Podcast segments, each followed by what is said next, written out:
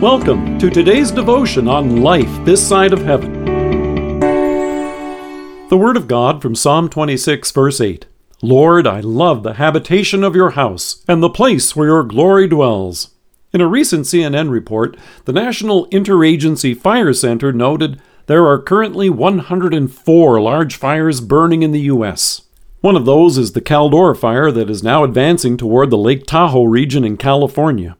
And the Los Angeles Times reported that flames continue to threaten more than 17,000 structures according to the latest incident report.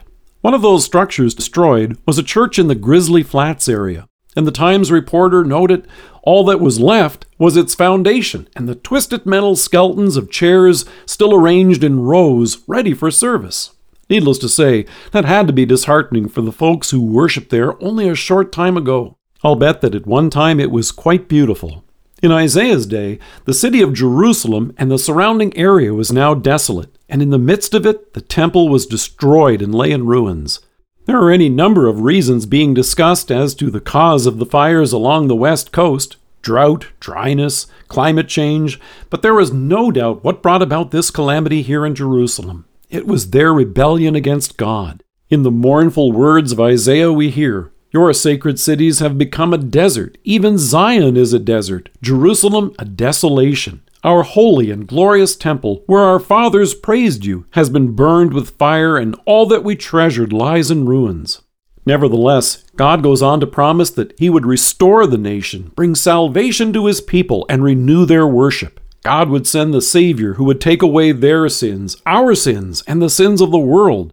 So, as you can imagine, they must have had the words of this Psalm of David on their lips as they yearn for that day. Here in Psalm 26, David sang, Lord, I love the habitation of your house and the place where your glory dwells. Do those words sound familiar? We sing them in the responsory in the order of matins, and this was the opening verse that was the refrain in the introit last Sunday in many of our congregations. In fact, hearing them may even leave you feeling a little homesick yourself. During this time of COVID, you and I have learned to experience in a rather unique way what it means again to yearn for God's house. At the start of the pandemic, we faced reduced capacity guidelines and even stay at home orders. But now, as many of those have been lifted, we're facing again another wave which may prevent us yet again from in person worship. We've learned to cherish in a whole new way the joy of being able to come together in the sanctuary of our churches. It reminds us of that which, in many ways, we may have taken for granted. Our church, be it large or small, reminds us a little of the temple where God came to dwell among his people in the Old Testament. That temple, though, was replaced when our Savior came, God in the flesh. He has accomplished our salvation, yours and mine, when he died for us on the cross. Here is our Savior, who raised this temple, his body, as he announced he would do to the Pharisees when he rose from the dead. Now, the temple is wherever Jesus is to be found, and he has promised to be with us in his word and in his sacraments. So, even as we yearn to come together in church, wherever that's not possible, Christ himself still comes to you in his word this day.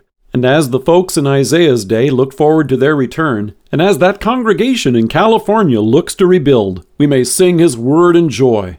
Lord, I love the habitation of your house and the place where your glory dwells. He dwells with us just as He promised. Let us pray. Loving Savior, bless our worship tomorrow, whether online or in person, that we may hear your word and rejoice in your presence. Drive off, we pray, this current wave of the pandemic which we are now facing, and keep us safe. We await that day when all of us may go on to sing, as does David in this psalm, In the great assembly I will praise the Lord. Amen. Thank you for joining us. If you are listening to us by podcast or on Alexa, we invite you to browse the resources that are available on our site at lifethissideofheaven.org. God bless you and have a great day.